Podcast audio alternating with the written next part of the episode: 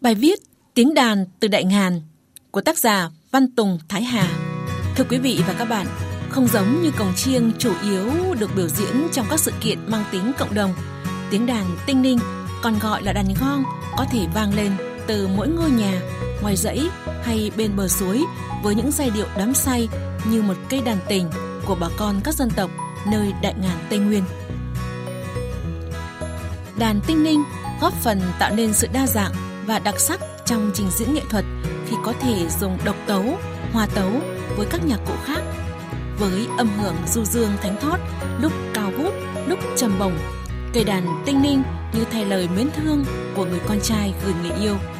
Theo thời gian tinh ninh trở thành nhạc cụ gần gũi xuất hiện trong sinh hoạt hàng ngày và lễ hội là nét đẹp không thể thiếu trong các sự kiện văn hóa của đồng bào các dân tộc cư trú ở vùng Bắc Tây Nguyên như Bana, Sudan, Rẻ Chiêng hay Zarai. Công đoạn chế tác không khó, nhưng để tạo ra những chiếc tinh linh dáng đẹp, tiếng hay và sử dụng bền lâu còn phụ thuộc tài năng của nghệ nhân.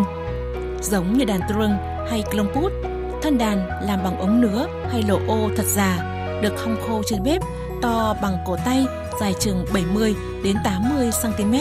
Trên đó có lỗ để gắn những thanh tre, gỗ hoặc dây mây làm cần đàn, có tác dụng lên dây đàn để điều chỉnh nốt nhạc và hợp âm.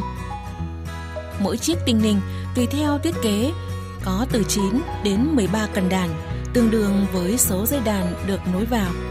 Thân đàn được gắn với một quả bầu khô tạo dáng nhỏ xinh, thường được nhuộm đen để trông đẹp hơn.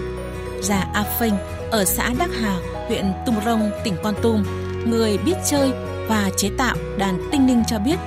Ngày xưa, cha ông tôi thường làm dây đàn từ lõi dây cáp điện thoại. Giờ đây mọi người có thể thay bằng sợi phanh dây xe đạp hay dây kẽm.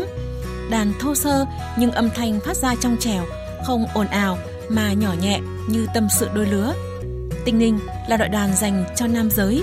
Khi chơi, người ta có thể cầm đàn trên tay hoặc kê vào đùi, tựa vào người nhưng vẫn đòi hỏi sự khéo léo, phối hợp nhịp nhàng của người cầm đàn vì phải đánh bằng hai tay. Âm thanh phát ra từ dây đàn truyền đến thân đàn rồi tới quả bầu cộng hưởng.